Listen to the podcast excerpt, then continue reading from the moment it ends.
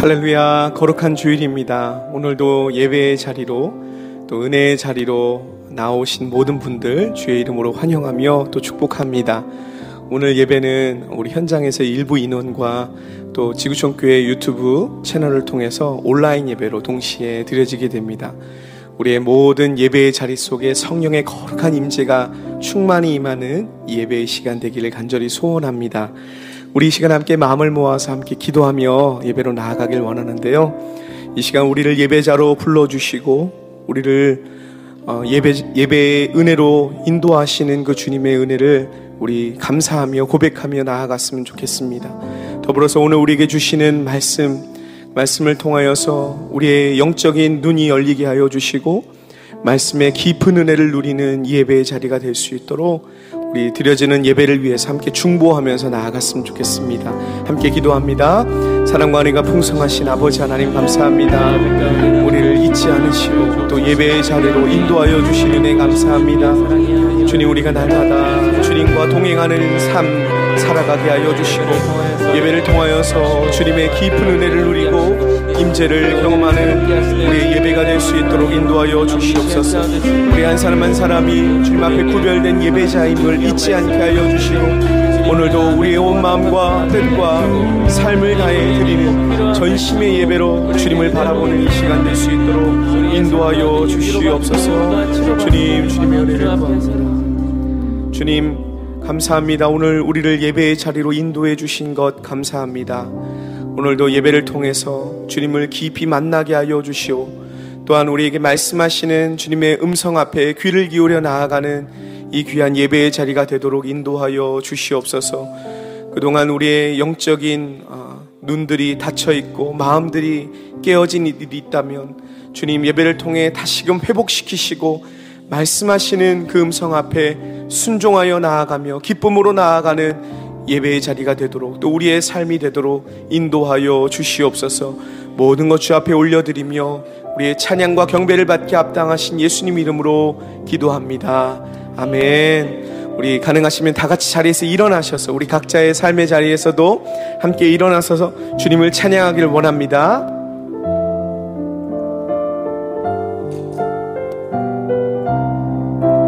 신실하신 주님, 오 신실하신 주, 함께 고백합니다. 오 신실하신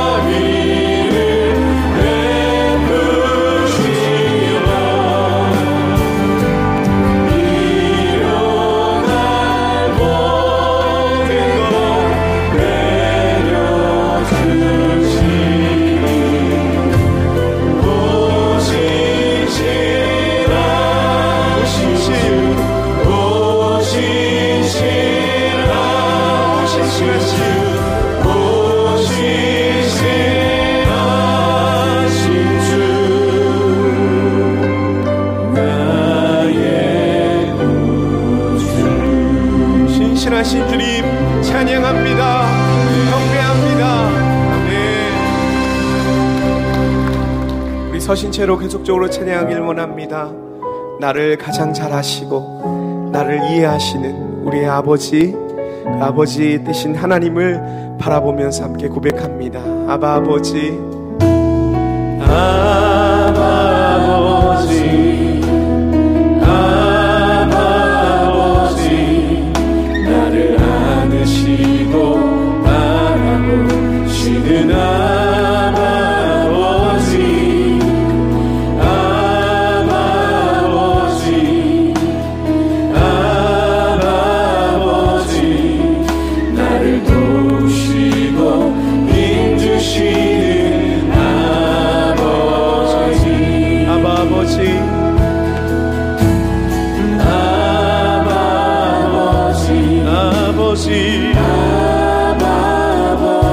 안으시고 나를 바라보시는 나의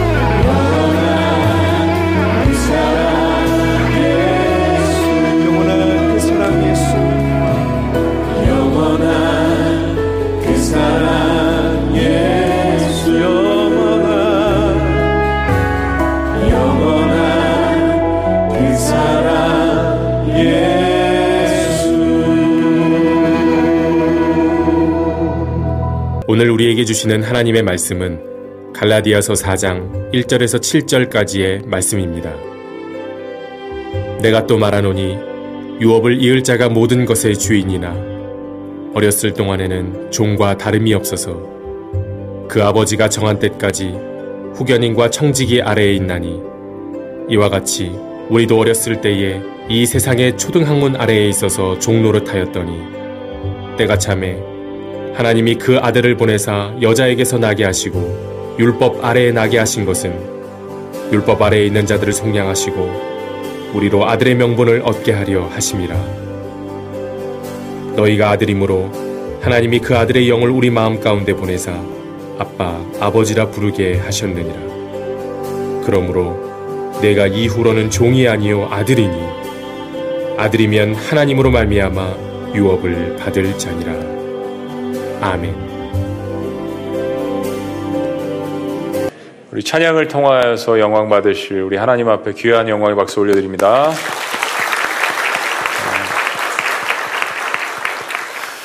아, 우리 수지와 분당 또 우리 경기대 필그림 또 영상으로 예배 드리시는 모든 분들에게 주님의 동일한 축복과 또 은혜가 임하시기를 축원합니다. 12시 예배는 좀 더 많이 나오셔도 될 것 같네요. 제가 보니까 예, 여유가 많이 있는 것 같습니다.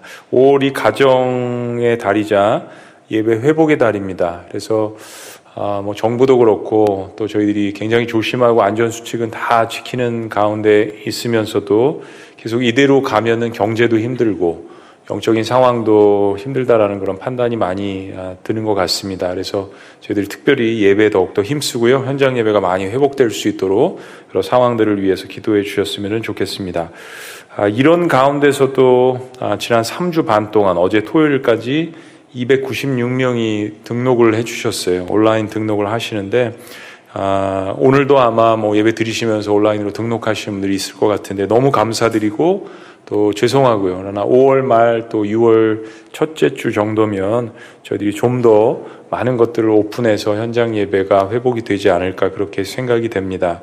아, VIP실 그 영접실 나중에 오셔서 같이 한번 얼굴 맞대고 인사하시고요. 정식 등록하시고 또 교육과 침례 신청 안내를 받으실 수가 있겠습니다.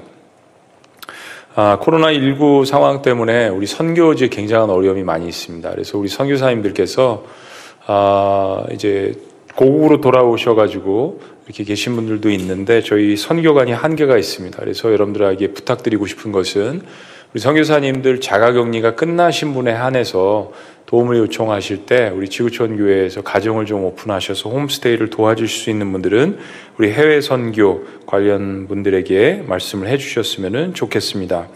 예배로 가정을 디자인하라. 아바 아버지 우리 열한 번째 시간입니다. 아, 요즘 교회 안 다니시는 부모님들께서도 어, 가정에서 이렇게 아, 주일에 영상으로 함께 예배를 드리신다라는 그런 이야기를 종종 듣습니다. 그러니까 코로나가 여러 가지 우리에게 어려움을 많이 주지만은 코로나로 인해서 생긴 유익 가운데 하나인 것 같습니다. 예배를 안 드리시고 교회 안 다니셨는데 아, 교회 나오시는 이제 자녀분들이 장성한 분들이나 혹은 청년들이나 같이 예배를 드리실 수 있는 기회가 있는 거예요. 지난주에 이제 아, 보라 어머니라 어버이 주일인데 좀 더 이제 어머님에게 초점을 맞춰서 했는데 그 설교의 은혜를 받으신 부모님들 가운데 아버지 분들이 제가 잠깐 설교 가운데 멘트했던 그 다음 주는 좀 아버지에게 초점을 맞춘다라는 그 계획에 대해서 캔슬될 수도 있는데 그 얘기를 기억을 하시고 그 하나의 멘트를 기억하시고 오늘 설교를 굉장히 기대하신다는 이야기를 여러 채널을 통해서 들었습니다. 부담도 되고 또 감사도 드립니다. 또 한 가지 코로나 이후의 설교는 우리 자녀들이 예배를 드리고 있기 때문에 아, 가정의 달이기도 하거니와 부모님과 자녀들이 같이 앉아서 예배를 드려서 자녀들을 많이 염두를 하고 또 말씀을 준비하고 있는 거룩한 부담감이 저에게 있습니다. 자, 여러분, 아, 특별히 우리 부모님들을 생각하면서 어, 우리 자녀들에게 질문하고요. 또 연세가 있으시더라도 여전히 아버지에 대한 이 단어를 생각해 볼 수 있는데 아버지 하면 무슨 생각이 떠오르세요? 아버지. 3초 어, 드리겠습니다. 1초, 2초, 3초. 저는 아버지 하면은 여러분들 마음 가운데 여러 가지가 생각나시겠지만 저는 큰 나무가 생각이 납니다. 큰 나무. 어, 여러분의 아버지가 체격이 작으시든지 크시든지 아, 또 키가 크시든지 작으시든지 아, 육신적으로 힘이 좀 세시든지 약하시든지 그것은 그렇게 중요하지 않습니다. 아버지는 여전히 커다란 한 그루의 나무와 같은 존재입니다. 어, 어머니의 사랑이 깊고 희생적이라면 아버지의 사랑은 아, 굉장히 강하고 넓은 사랑으로 비유할 수 있는 것 같습니다. 아버지는 집안의 큰 기둥과 같은 존재입니다. 아버지가 아무리 못나더라도 아버지는 가정의 기둥으로서 큰 버팀목으로서 하나님께서 주셨습니다. 그 숲의 큰 버팀목과 같은 존재입니다. 그래서 아버지들은 상대적으로 많은 이 책임감을, 부담감을 가지게 되는 것입니다. 가정을 경제적으로 책임져야 한다라는 이런 중압감이 있고, 그래서 아버지들은 많은 부담감과 아, 때로는 주변에 있는 가족들이 이해할 수 없는 스트레스가 존재합니다. 한국 남자를 예를 들면 한국 남성이 갖고 있는 세계 1위라는 불명예가 오랫동안 지속됩니다. 40대 남성 사망률 세계 1위. 40대 50대 남성 사망률 여자의 3배로 남녀 비교치 세계 1위. 40대 50대 자, 남성 자살률 여자의 3.3배로 남녀 비교치 세계 1위. 어, 남성 노동자 노동시간 OECD 국가 중 세계 1위. 그러니까 심정적인 것이 아니라 도표로 모든 것을 이야기해 주는데 특별히 전 세계에 있는 남성들 가운데 대한민국 남성들이, 남성들이 이러한 스트레스와 또 경쟁 사회를 살아가 나가고 있다는 것을 저희들이 부인할 수가 없다는 것입니다. 제가 이제 미국에서 20년 동안 아, 오래 생활을 하면서 또 한 가지 느낀 것은요. 어, 이제 이민 1세대들이 미국에 가는 이유가 아, 거의 대부분이 8, 90% 이상이 자녀들에게 조금 더 나은 교육과 환경을 제공해 주기 위해서 가신 것이었습니다. 그러기 위해서는 한국에서 안정된 직장이라든지 그래도 한국에서 나름대로 갖고 있었던 환경과 직장을 포기하고 미국에 가시는데 거의 100%가 한국에서 가졌던 같은 직종에 종사하실 수가 없습니다. 그로소리에 마켓에 가셔서 일을 하시든지 또 세탁소의 주인이든 종업원이든 또 제일 많이 하는 것 중에 하나가 주유소입니다. 청소를 많이 하십니다. 주인이든 아니면 종업원이든 별 구별이 없는 아, 직종들이 많습니다. 아, 이 시간을 통해서 한 가지 말씀드리지만 많은 아내들과 자녀들이 기억해야 되는 것은 때로는 아버지들이 일이 좋아서 하는 것보다 가족을 먹여 살려야 한다라는 이 중압감과 책임감 때문에 할 때도 많다라는 것을 기억하셔야 합니다. 오늘 이 자리에 앉아 있는 모든 자녀들 그리고 영상으로 시청하는 우리 모든 가족들, 특별히 자녀들은 그런 수고를 감당하는 우리의 모든 아버지들을 오늘 좀 감사하고 격려하는 시간을 가졌으면 좋겠습니다. 아버지가 무슨 직업을 갖고 있는지 그것은 그리 중요하지 않습니다. 아버지는 아버지라는 그 사실 자체만으로도 엄청난 책임감과 무게를 느끼고 있기 때문입니다. 그러니까 어머니가 고통스럽게 자녀를 낳아서 키우는데 시간을 많이 할애하신다면 아버지는 그 자녀를 키우고 가정이 좀 경제적으로 살아나가는데 큰 역할을 감당하는 것입니다. 그래서 이 시간 그렇게 수고하고 애쓰는 이 땅을 살아나가는 모든 남자들, 모든 아버지들의 어깨를 좀 이렇게 한번 어루만져 주셨으면 좋겠습니다. 예, 가정에서 우리 자녀들 아빠의 어깨를 한번 두드려 주고요. 또 어, 아내들도 그렇게 해주시고요. 우리 아버지들이 남자들이 좀 힘내시는 시간을 가졌으면 좋겠습니다. 그리고 우리 시간 현장이라든지 아니면 영상이라든지 예배를 드리시는 모든 분들이 우리 그런 아버지들을 향하여서 남자들을 향하여서 우리 뜨거운 박수로 격려했으면 좋겠습니다. 네. 또한 때로 아버지가 일찍 돌아가시거나 아니면 이혼의 아픔을 겪어서 홀 어머니가 혼자 자녀들을 키우시는 감당하는 어머니들이 있다면 그들은 사실은 박수를 배나 받아 하실 것입니다. 아버지의 목까지 하시기 때문에 그런 어머니들이 있다면 그런 어머니들을 위하여서도 우리 큰 박수로 격려하십니다. 네. 아, 그래서 이 시간 남자와 아버지들에게 특별히 몇 가지를 격려하기를 원합니다. 아, 그냥 한번 들어보세요. 하나님이 여러분을 믿으시고 한 가정의 아버지로 세우신 것을 감사하시는 겁니다.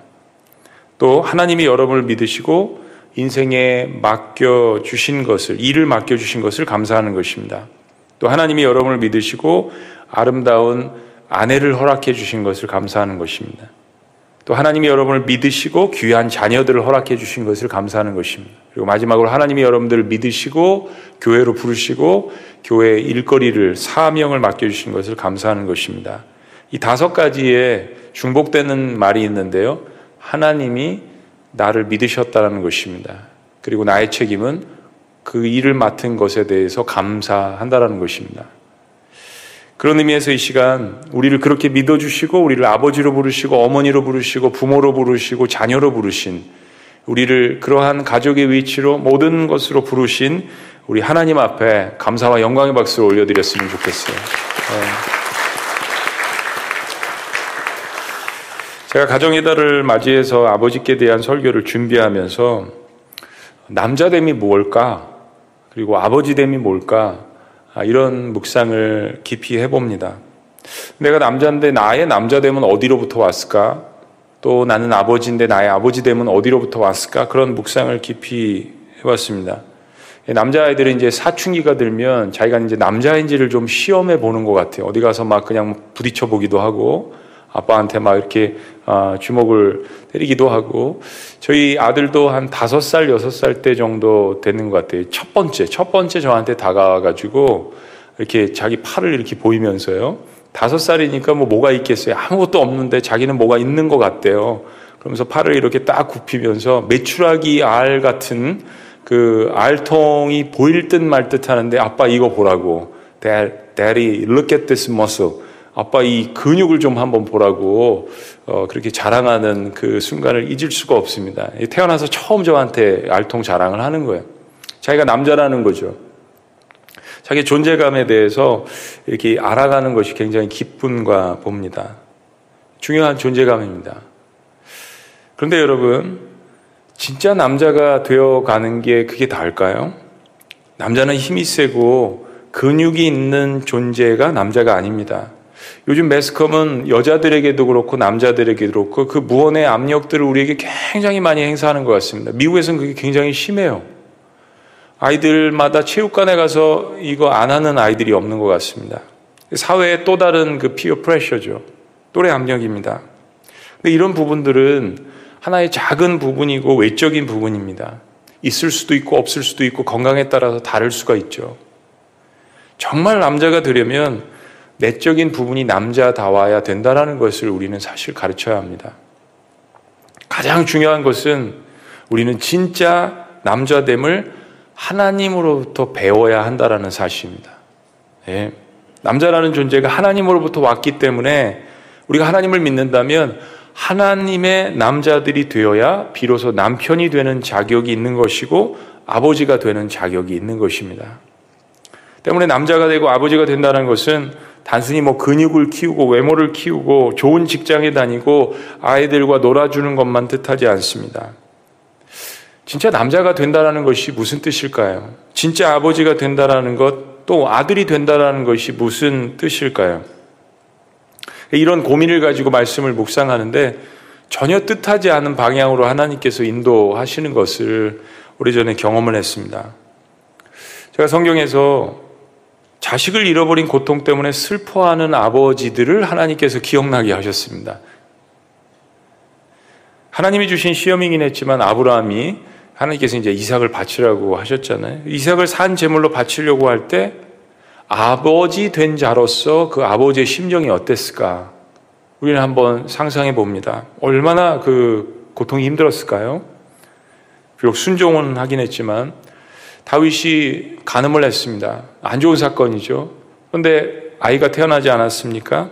근데 그 벌로 인해서 아이가 죽습니다.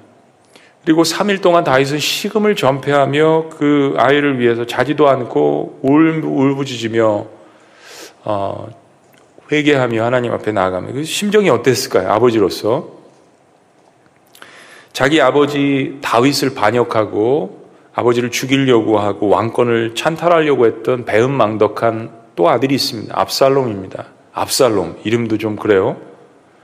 이 압살롬이 이렇게 왕권을 차지하려고 했다가 실패해서 죽습니다. 다윗이 우리 같으면 야, 이 나쁜 놈아, 잘 죽었다. 너 벌 받은 거다. 라고 이렇게 이야기할 수 있는데 다윗은 이렇게 이야기합니다. 내 아들 압살롬아, 내 아들 압살롬아, 내가 죽었어야 하는데 내가 죽는 것이 아니라 그리고 절규하며 기도하며 울부짖습니다. 야곱이 자신의 가장 사랑하는 아, 아들 요셉이 들짐승에 의해서 죽었다라는 이야기를 또 다른 아들들에게 들었습니다. 그리고 통곡을 합니다. 이런 아버지들의 마음이 어땠을까요? 남자는 보통 자주 우는 일이 없습니다. 어, 크게 우는 일도 없습니다. 남자이기 때문에 참아야 된다라고 이렇게 많이 배웠기 때문인데 우리가 유교 문화가 있어서 그렇지 않나요? 근데 저는 동양만 그런 줄 알았는데 미국에 갔는데 더 세더라고요 이게. 미국 사람들은 이 남자들 이거 많이 또 강조하거든요. 그래서 미국에서도 남자가 우는 것에 대해서 그렇게 좋게 생각 안 합니다.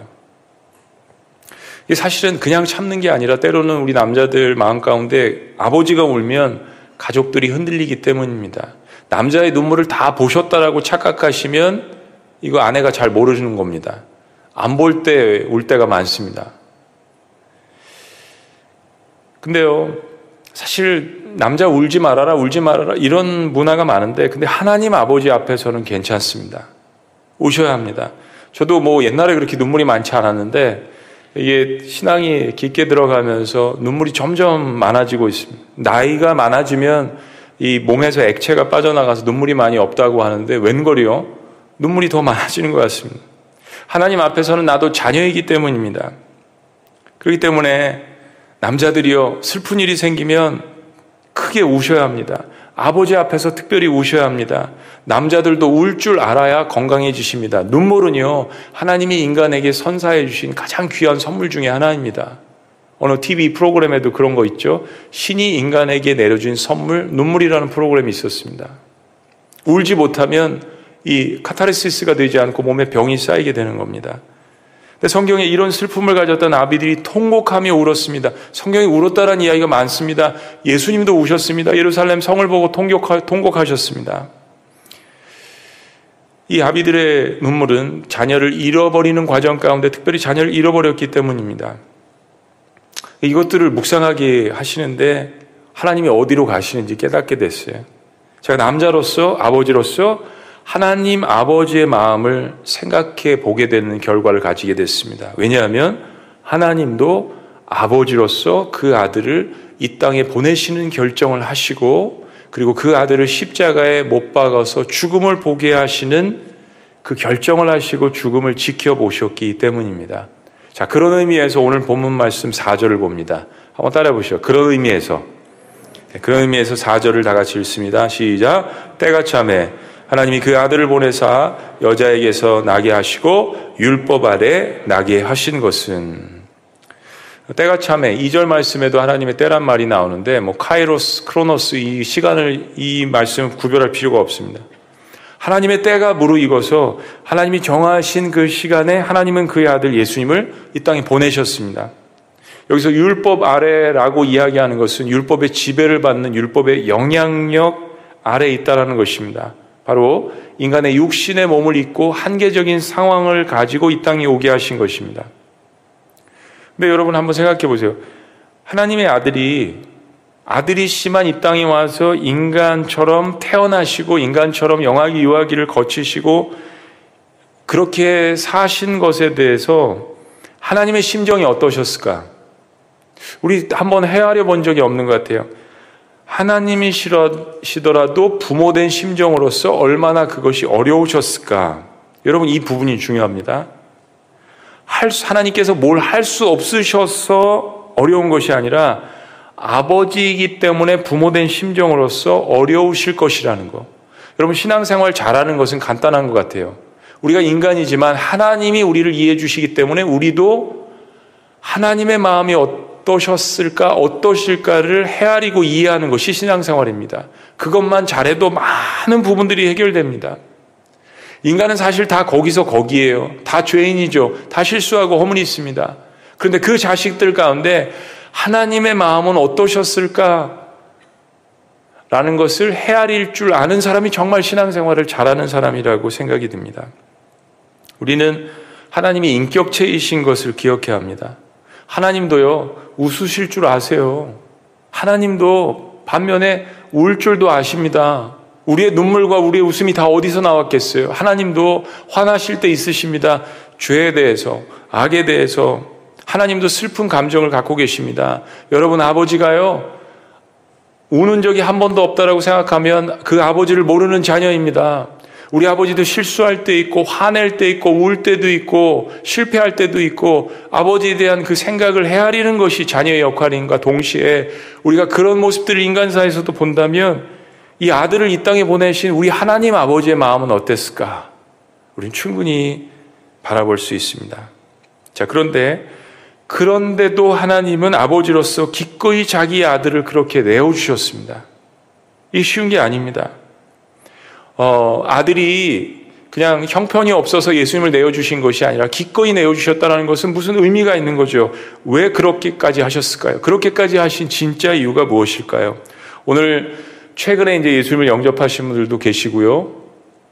그리고 예수님을 알아가시는 과정 가운데 계신 분들도 있는데 특별히 이제 연세도 있으시고 그런 분들 가운데서 이 오늘 음, 예수님께 하나님께서 왜 그렇게 아들을 이 땅에 보내셨을까에 대한 이 이유를 한번 발견하시고 인생을 한번 깊이 생각해 보시는 너무 중요한 시간을 가지셨으면 좋겠습니다. 자, 5절 말씀이 예수, 하나님께서 그렇게 하신 진짜 이유를 이야기합니다. 5절.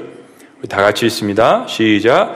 율법 아래 있는 자들을 속량하시고 우리로 아들의 명분을 얻게 하려 하심이라. 자, 아마 말씀이 좀 어려우시고 율법은 뭐고 속량은 뭐고 명분은 아시겠죠. 하도 사극을 많이 보셔서 명분. 예.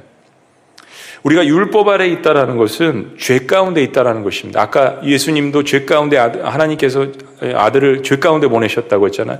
하나님의 아들이시기 때문에 그분은 죄가 없으십니다. 단지 율법이 갖고 있는 어떤 영향력 이런 것 때문에 육신의 몸을 입고 오셔서 제한이 있으셨다는 이야기죠. 근데 우리가 율법 아래 있다라는 것은 죄 가운데 있다라는 것입니다. 우리는요, 율법을 다 지킬 수가 없습니다. 근데 율법의 한 가지만 어겨도 우리는 하나님의 거룩하심에 도달할 수 없거든요. 오늘 본문 1절과 3절 말씀은 이 사실을 잘 설명해 줍니다. 자, 제가 좀 더 쉽게 현대인의 성경으로 읽어 드리겠습니다. 여러분, 상속자는 모든 것의 주인이지만 어릴 때는 종이나 다름없으며 아버지가 정한 때까지는 보호자나 재산 관리인 아래에 있습니다. 이와 같이 우리도 어렸을 때는 유치한 유도의 율법에 매여 종살이하고 있었습니다. 성경은 어, 당시 재산 상속자인 아들이 어렸을 때는 비록 상속자이긴 하지만 마치 종과 같이 자유가 없다라고 이야기하는 겁니다. 사실 당시에는 어, 이 아이들이나 아니면 여인이나 과부나 이런 사람들은 어, 인간적인 평가를 받지 못했습니다. 인간의 계수에도 들어가지 못하는 그런 하대를 받았습니다. 그러니까 상속자이긴 하지만 아직 아이였을 때는 아, 종과 같이 지낼 수 있었다라는 것이에요. 바울이 이것을 비유로 이야기하면서 우리가 예수님을 믿기 전의 상태는 우리를 괴롭히고 올가매는 이 율법에 매여서 마치 종처럼 살고 있었다라는 것을 비유적으로 이야기하는 것입니다. 그러니까 이런 거죠.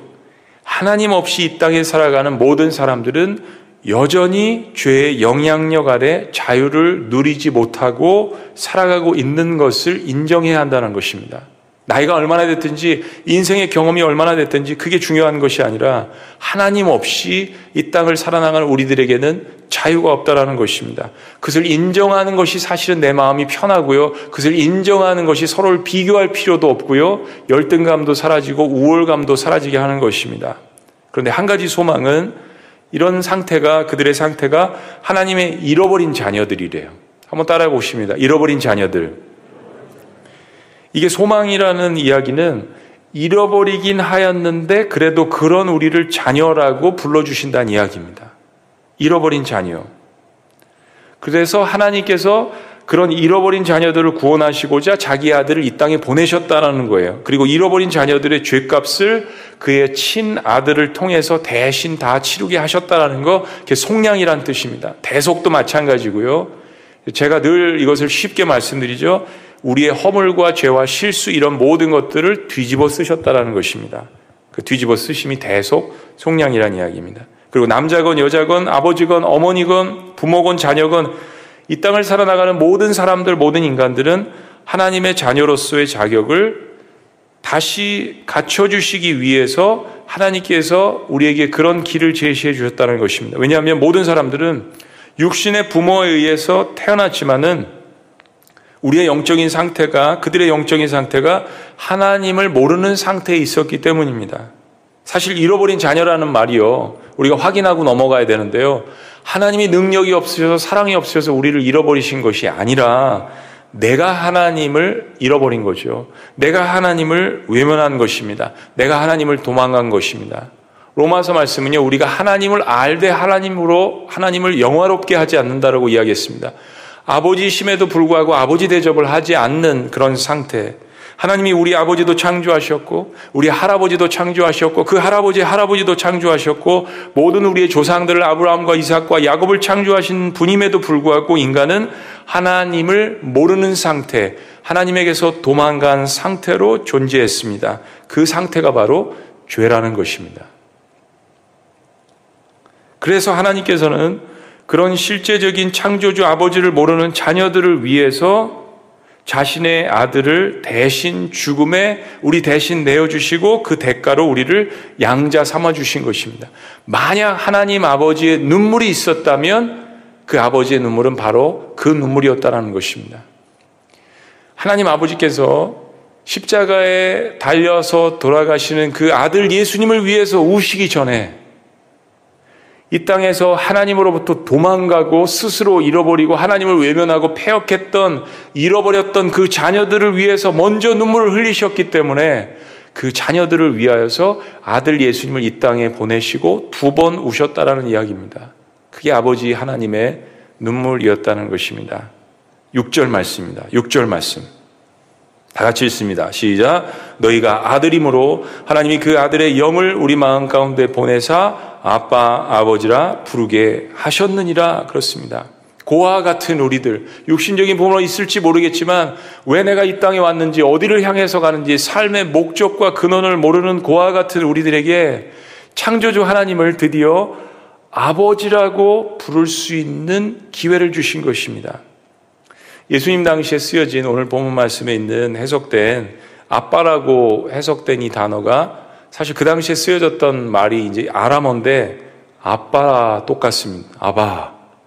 당시에 헬라어도 쓰고 히브리어도 썼는데 생활 용어는 달리다금도 아람어입니다. 이 아빠는 아람어예요. 근데 이 말이요. 우리 아빠랑 똑같습니다. 어떻게 이럴 수가 있습니까? 그러니까 대한민국 백성은 하나님을 믿을 수밖에 없어요. 우리 여러분 이 시간 다 같이 한번 아바 아버지 한번 외쳐보실까요? 시작. 아바 아버지. 그런데 이게 어색할 수 있습니다. 저도 처음에 언제인지 모르겠지만 하나님을 이렇게 기도하다가 아버지라고 불렀던 순간이 있습니다. 처음에 참 어색하더라고요. 6절 말씀에 보면 그래서 너희가 아들이기 때문에 어색할 수 있는데 잃어버린 자녀였기 때문에 하나님이 그 아들의 영을 그 예수님에게 있으신 그 영, 성령님이죠. 우리는 알잖아요. 그 영을 우리에게도 부어주셔서 우리 마음 가운데 보내사 그래서 하나님을 아바 아버지라고 부를 수 있도록 해주셨다는 이야기입니다. 몇 년 전에 제가 미국에서 목회를 하고 있었을 때 흑인 아버, 아, 주머니한 분이 제가 이제 체육관에서 운동을 하고 있어 체육관에 들어오셔서 교회 체육관에 들어오셔서 도움을 요청하셨습니다. 아, 사정을 들어보니까 갈 곳이 없으셔서 저희 교회 넓은 그 파킹 랏의 한 구석이 밤에 사람이 없어질 때 차를 몰고 와서 거기서 한 달 동안을 차에서 지낸 거예요. 두 아이를 데리고 막내 아이는 뭐 나이가 한 3살, 4살쯤 그리고 첫째 아이는 제가 나이를 기억합니다. 13살 난 아들 오갈 데도 없고 돈이 딱한 그러한 흑인 가정이었습니다. 아버지는 없고요. 그래서 일단 그날은 호텔로 인도해 가지고 거기서 묵게 하고 또 저희들이 음식을 갖다 사다 주고 또 집에 있는 옷가지를 이렇게 챙겨 가지고 저희들이 아, 돌봤습니다. 그리고 교회 이야기에서 교회 구제 헌금과 여러 사람들이 함께 도와서 한 달 정도 그 호텔에 머물 수, 머물를 수 있도록 그렇게 도움을 드리고 거기 있는 동안 이제 social worker를 통하여서 정부의 도움을 받을 수 있도록 그렇게 했습니다. 이 흑인 아주머니의 이야기를 그리고 10살 난 이 아이의 이야기를 들어보니까 남편에게 이제 가정폭력을 여러 번 당하는 가운데 경찰이 출동을 해서 남편이 감옥에 들어가게 되고 그리고 살던 아파트 월세를 내지 못하고 쫓겨난 상태였습니다. 감사하게도 저희가 그 가족을 돌보는 그 상황 가운데서 쉽진 않았지만 정부의 보조 혜택을 받게 되고 그러한 극빈자 아파트에 들어가게 되고 또 아주머니는 직장을 잡게 됐습니다. 첫째 아들 프레딕이란 친구는 농구를 잘했습니다. 종종 저희 아들과 함께 친구들과 함께 농구를 하고 저도 같이 농구도 하고 또 교회도 엄마와 함께 출석하기 시작했습니다. 교회에서 많은 환영을 받지 못했어요. 아, 이제 성품도 그렇고 여러 가지 어려운 면들도 있었기 때문에 근데 이제 저희 가족들은 굉장히 이렇게 잘해줬습니다. 그러다가 제가 이 프레딕이라는 아이랑 농구를 하는데 어느 날 저한테 다가오더니 저를 이렇게 불렀습니다. Dad. 아빠라고 저를 불렀습니다. 제가 얼마나 놀랐는지요. 이게 배다른 자식도 아니고 아무리 봐도 얘는 흑인이고 저는 아시안인데 내가 왜 아빠지? 그런데 다음에도 이 프레딕이라는 아이가 또 저한테 오더니 아빠라고 불렀습니다. 프레딕은 교회를 다녀본 적이 없습니다. 목사라는 호칭을 모릅니다. 그러니까 알면은 저한테 와서 헤이 파스터 목사님이라고 불렀을 텐데 교회를 다녀본 적도 없고 목사가 뭔지 교회가 뭔지 하여튼 뭐 교회 가면 밥도 주고 잘해주고 그러는가 보다. 근데 저를 dad 아빠라고 불렀습니다. 나중에 보니까는 저희 아내한테도 자기 엄마가 있는데도 불구하고 저희 아내한테 가서는 마음 엄마라고 불렀다고 합니다. 제 마음이 얼마나 뭉클했는지 모르겠어요. 왜 아니겠습니까? 그런데 어느 정도까지는 도와줬지만 더 이상 도와줄 수 없는 그러한 지점에 다다릅니다. 저희 능력의 한계가 있었습니다. 그 아이는 저를 아빠라고 생각을 했지만 정말 아빠의 역할이나 제가 갖고 있는 재산을 물려줄 수는 없었습니다. 뭐 제가 재산도 없었지만요. 교회 오면 제가 담임 목회자니까 다 직권 줄 알고 막 부엌에 들어가서 밥 먹고 어디 가서도 하고 그럼 저를 아빠라고 불렀습니다. 제가 이 사건을 통하여서 하나 깊숙이 깨달은 게 있습니다. 우리는 한계가 있습니다. 육신의 부모라도 한계가 있습니다. 그런데요, 우리를 양자 삼으신 하나님 아버지는 아들, 우리를 아들로 부르시고 양자로 삼으신 면에 대해서 한계가 없습니다. 우리와 아들과의 관계를 다시 만드시고 그것을 끝내시고 그냥 법적으로만 해놓으시는 그런 분이 아니시란 이야기입니다. 그냥 낳아놓고 방치하시는 그런 하나님이 아니시란 이야기입니다. 우리를 양자 삼으신 상태에서 끝나시는 하나님이 아니시란 이야기입니다. 하나님은 잃어버린 자녀들을 다시 찾았을 때 거기에 걸맞는 놀라운 약속을 해주십니다. 우리 7절 말씀입니다. 7절 다 같이 했습니다. 시작. 그러므로 이제는 여러분이 종이 아니라 하나님의 아들입니다.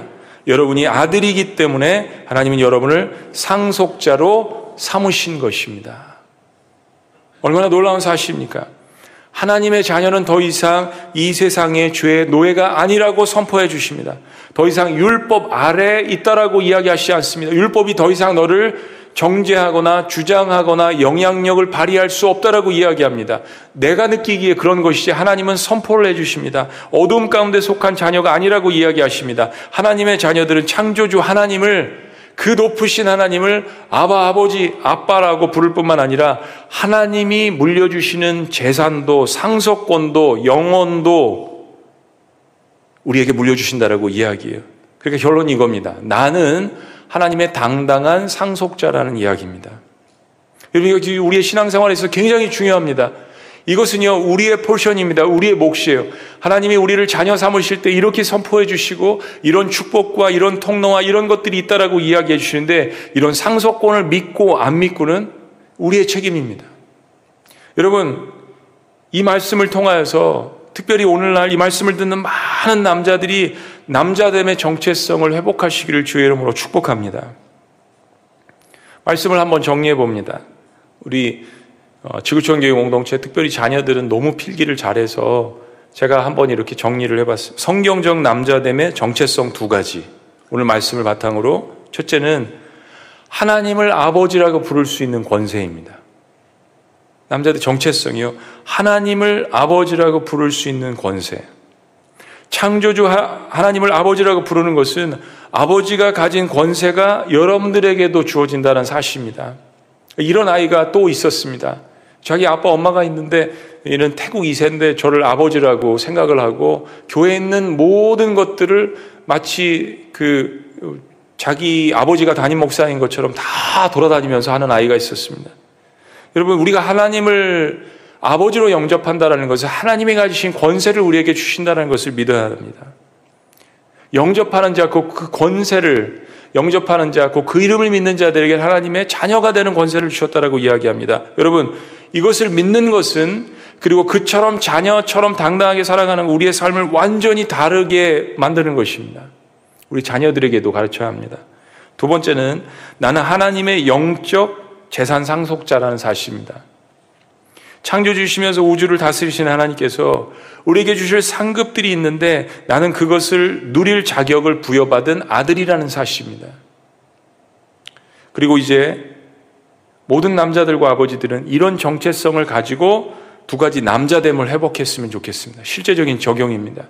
두 가지 남자됨을 회복했으면 좋겠습니다. 두 가지 남자됨을 회복은요. 첫째는 하나님 아버지가 우리에게 나에게 보여주신 엄청난 희생을 배우는 것입니다. 자기 자식이 죽는 것도 감당할 수 없는 슬픔인데 다른 자녀들을 구원하는 희생은 정말 진정한 남자됨입니다. 여러분, 우리는 계속 고민합니다. 정말 남자됨이 무엇인가? 진짜 멋있는 남자가 무엇인가? 큰 소리 치고 힘으로 무엇인가 제압할 수 있다라고 생각하는 것이 남자됨이 아닙니다. 우리 여기서 벗어나야 합니다. 희생할 줄 아는 남자가 정말 멋진 남자라는 것을 우리 남자의 근본 속에 회복해야 합니다. 진짜 남자는 말만 하지 않고 희생하고 행동해야 합니다. 왜냐하면 그것이 우리 아버지 하나님께서 우리에게 보여주신 것입니다. 말만 하시고 약속만 하시는 하나님이 아니라 가장 희생적인 행, 행동을 자기 아들을 죽음에 내몰아 놓으시면서 우리를 잃어버린 자녀들을 하나님 품으로 옮기신 그 행동하시는 십자가에서 실천해 주신 그 희생이야말로 우리 남자들이 회복해야 되는 것입니다. 두 번째 남자됨은 그런 하나님을 만나는 담대함입니다. 저는 이것을 예배라고 부르고 싶습니다. 아버지 역시 주인이고 완벽하지 않습니다. 저희 아내도 말씀을 듣지만 제 아내는 제가 얼마나 형편없는 사람이라는 것을 잘 알고 있습니다. 특별히 저희 아내들도 저의 말씀을 듣고 예배를 드리지만 저의 자녀들도 제가 실수하고 허물이 있는 아버지라는 사실을 다 알고 있습니다. 그래서 우리 남자들이, 남자들이 마지막으로 기억해야 될 것은 우리가 지치고 쓰러지고 넘어질 때 다시 하나님 앞으로 나아가는 담대함입니다. 왜냐하면요, 하나님이 나를 아들 삼아 주셨잖아요. 선십. 나에게 상속권도 물려주시고 모든 권세를 주셨는데 내가 비록 죄를 짓고 허물이 있고 때로 넘어지고 쓰러질 때가 있지만 내 아버지를 기억하며 아버지 앞으로 달려나가는 그 담대함. 하나님께서 남자들에게 주신 담대함입니다. 예.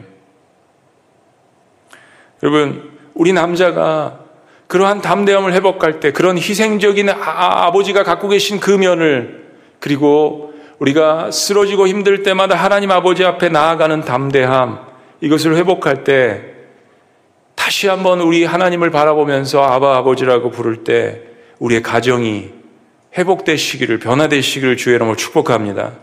교회 공동체가 변화되시기를 주의 이름으로 축복합니다. 우리 사회가 민족이 치유되고 세상이 변화되는 놀라운 역사가 있기를 주의 이름으로 축복합니다.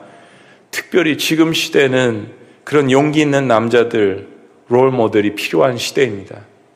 우리의 자녀들이 롤 모델이 필요한 그런 시대입니다.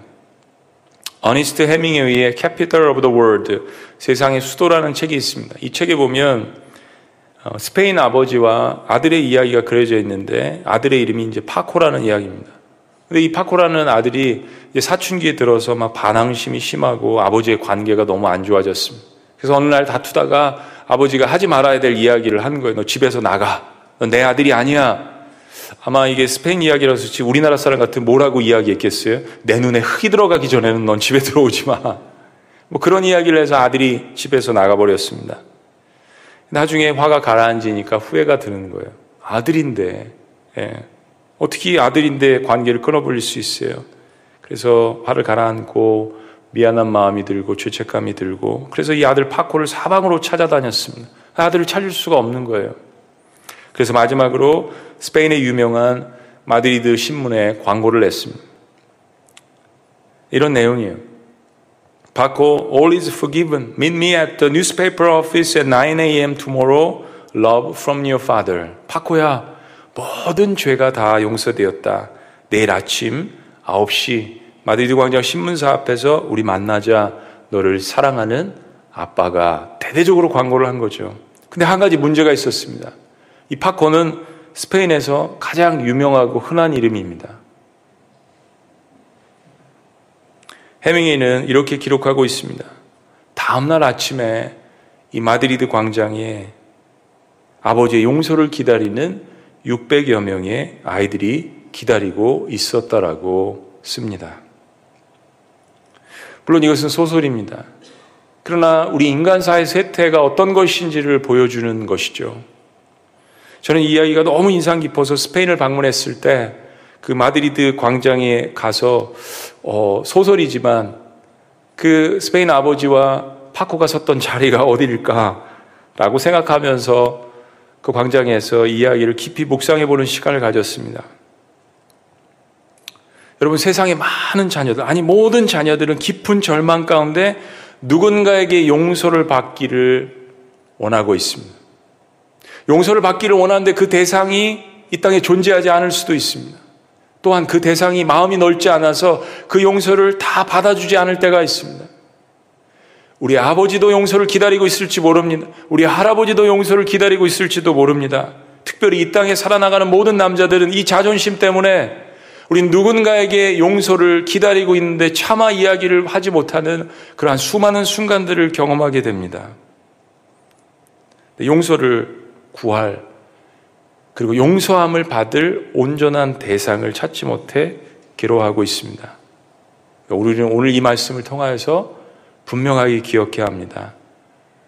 우리가 모시는, 우리가 주군으로 모시고 아버지로 모시는 그 하나님 아버지는 이미 그런 빗나간 아들들을 위해서 눈물로써 기도하시고 그래서 그의 아들을 이 땅에 보내셔서 그 대가로 빗나간 아들들, 잃어버린 자녀들을 이미 용서하시고 두 팔을 벌리시며 우리를 위해서 기다리고 계십니다. 때문에 아버지의 용서가 필요한 모든 남자들, 특별히 모든 자녀들이지만 오늘 특별히 모든 남자들은 골고다의 광장으로 가셔야 합니다. 그리고 두 팔을 벌리고 우리를 받아주시는 진정한 남자이신 그 하나님을 만나셔야 합니다. 그리고 하나님의 남자가 되어서 가정을 살리고 교회를 새롭게 하고 민족을 치유하고 세상을 변화시키는 그러한 하나님의 남자들, 하나님의 자녀들 이 되시기를 주의 이름으로 축복합니다. 아니, 모든 아버지의 용서가 필요한 자녀들은 오늘 이 시간, 내일로 미루지 마시고 골고다의 광장으로 다 달려가시는 것입니다. 그리고 우리는 그렇게 부르는 것입니다. 아바, 아버지, 아바, 아버지. 기도하시겠습니다.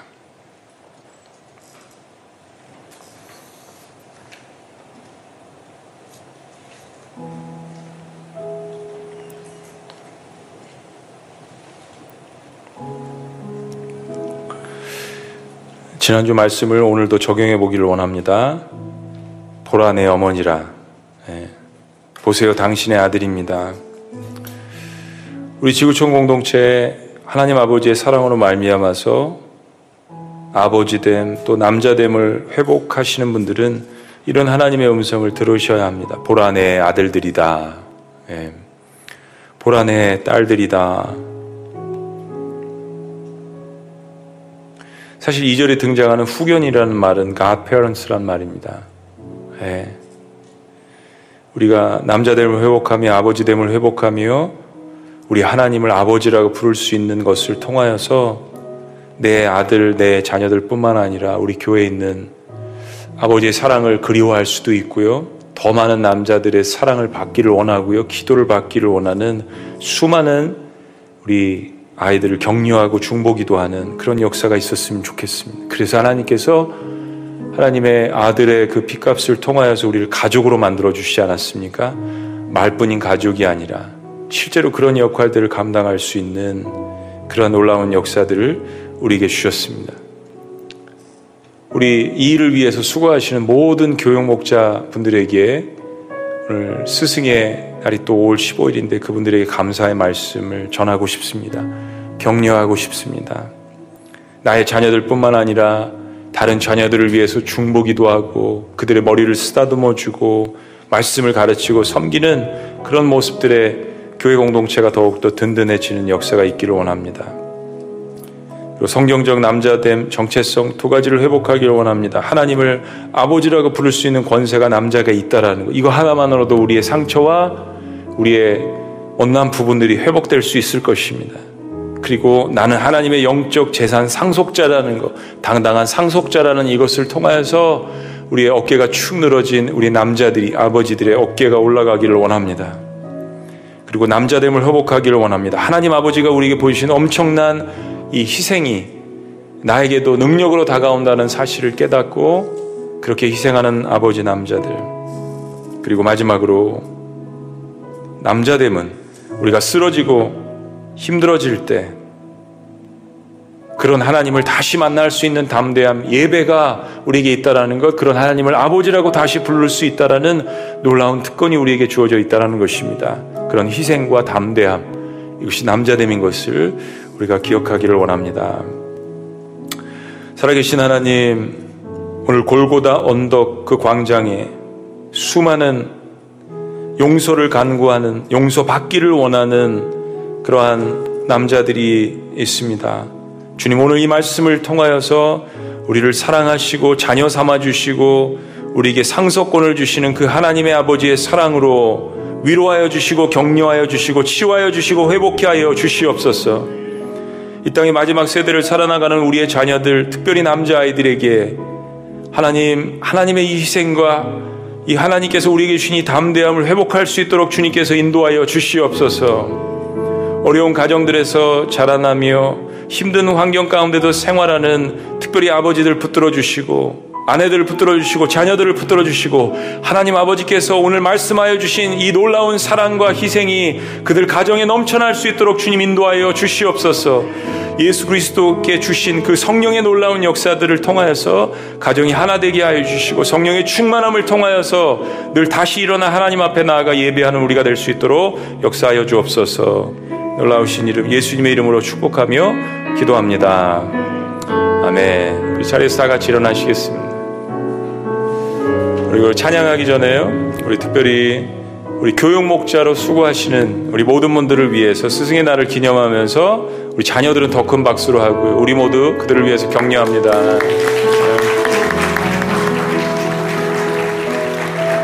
우리 시간 함께 찬양합니다. 아바 아버지, 아바 아버지. 나를 안으시고 바라보시는 주신 말씀 생각하며 찬양합니다.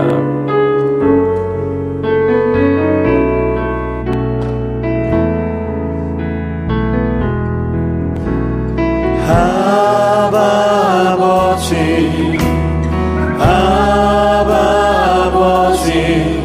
나를 안으시고 바라보시는 아버지 아버지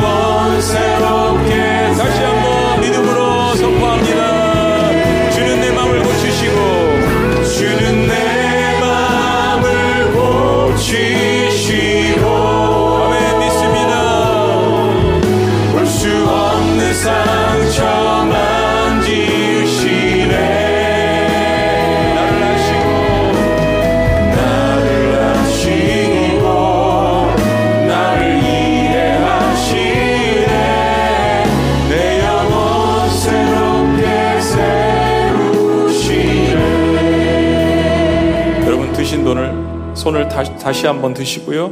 우리 가정을 위해서 기도했으면 좋겠습니다. 특별히 오늘 첫 번째로 아버지들을 위해서 기도했으면 좋겠습니다. 아버지여 힘내시라고 예수 그리스도의 의지에서 아버지들의 어깨를 만져주시고 가슴을 만져주시고 다리를 만지시고 우리 아버지들을 격려하는 기도를 하겠습니다. 또한 그런 역할을 했던 우리 어머니들을 위해서 다시 한번 격려합니다.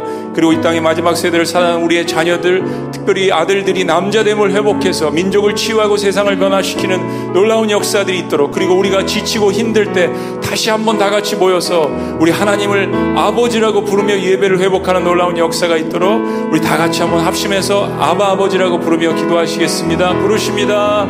아바 아버지.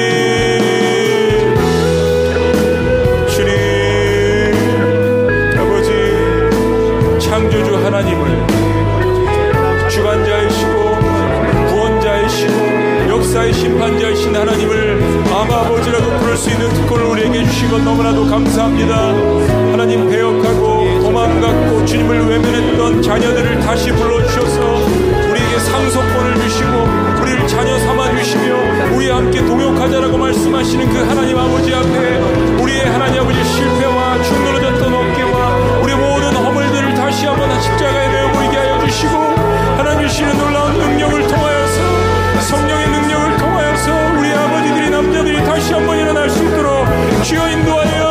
주시옵소서 나를 아시고 나를 이해하시는 그 하나님 아버지 앞에 하나님 다시 일어나는 우리 남자들이 될 수 있도록 주여 인도하여 주옵소서. 그런 남자들을 격리하게 하여 주시옵소서. 아버지들이여 성령 안에서 다시 한번 일어날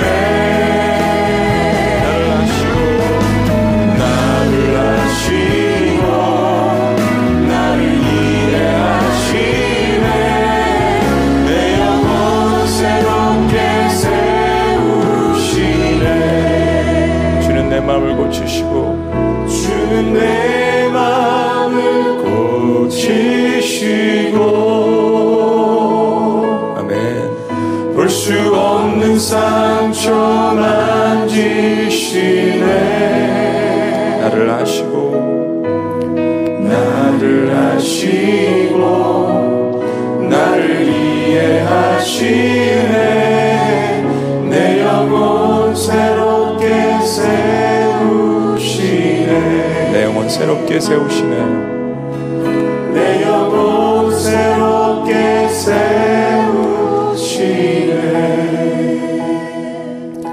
하나님 아버지 오늘 예배와 말씀을 통하여서 남자됨이 무엇인지 또 아버지됨이 무엇인지 그리고 왜 우리가 하나님을 아바 아버지라고 부를 수 있는지 우리에게 어떤 상속권이 있으며 어떠한 능력이 있는지를 가르쳐 주신 건 너무나도 감사합니다. 이 땅에 아버지들이 회복되며 남자들이 회복되는 역사를 통해서 가정이 회복되고 교회 공동체가 회복되고 민족이 치유되고 세상이 변화되는 놀라운 역사가 있게 하여 주시옵소서. 아버지들을 위로하여 주시옵소서. 이제는 우리 주 예수 그리스도의 은혜와 하나님 아버지의 극진하신 사랑과 성령님의 감화교통 역사하심이 아버지됨을 다시 한번 생각하며 우리의 진정한 아버지이신 하나님을 바라보는 주님의 모든 백성들의 고백 위에 지금부터 영원토록 함께 하시기를 간절히 축원합나이다. 아멘.